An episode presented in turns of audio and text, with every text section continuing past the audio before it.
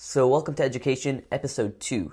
I'm your host, Ben Finkelman, and today we're talking about blood libels.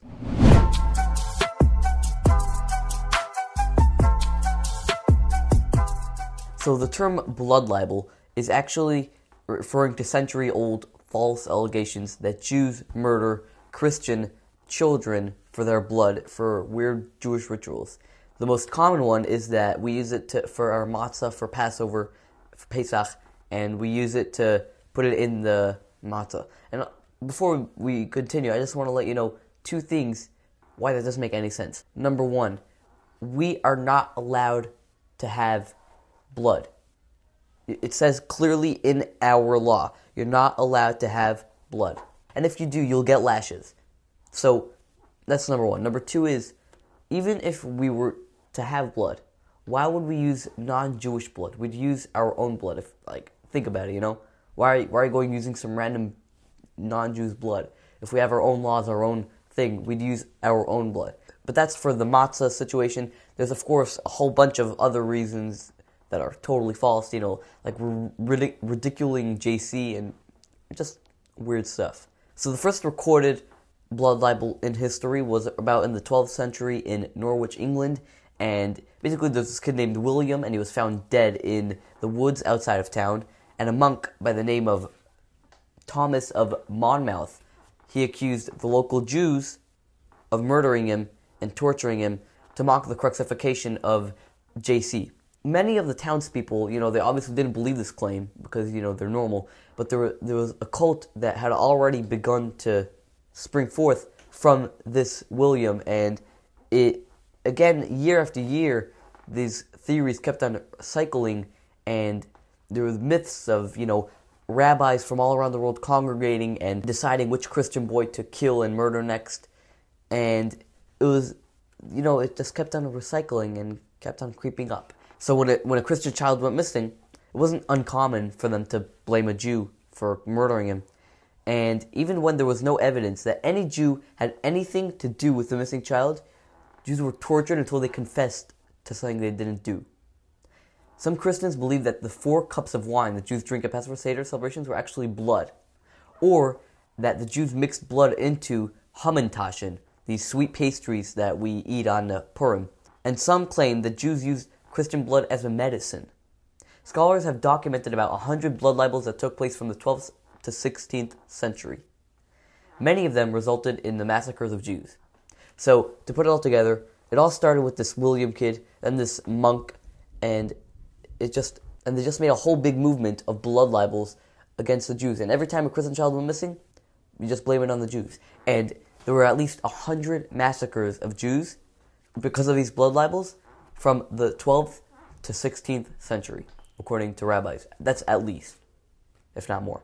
So let's take a step forward to 1840. So there were some Jews in Damascus who were charged with the kidnapping and the murder of a priest who was who went missing a few days earlier. And several Jewish people were tortured until the extraction of confessions. And this led to mobs, uh, burnings of synagogues and Torah scrolls, just crazy stuff, massacres, and Jews were being massacred even from the Muslim world, at which they heard about this libel, and you know they heard it from these Christians. Um, blood libels continued even into the 20th century. So by 1913, there's a Ukrainian Jew by the name of Menachem Mendel Beilis. He was charged with ritually murdering a Christian child whose body was discovered near a local brick factory in Kiev. So during the trial, numerous respected Russian intellectuals and scholars they testified that the Jews attacked these Christ- Christians and used their blood in, you know, as we explained before, these matzahs and wine and their medicines and all these weird theories that we mentioned before. Of course, ultimately he was acquitted, but not before these horrible, bad claims of weird anti-Semitic stuff got into, you know, broadcasting, and it basically it ruined it anyway. So it doesn't really matter that he was acquitted. The the damage was done. Now let's go even further. In New York in 1928, a girl went, a four-year-old girl went missing, and a rumor spread that the local Jews were involved and they kidnapped her and killed her. That's what the rumor was. And crowds gathered outside the police station eh, where the town's rabbi was summoned. And the state trooper he questioned the rabbi and you know he asked him whether the Jews use blood and and stuff like that. He obviously denied all this, and the girl was eventually found alive and well. So there you go.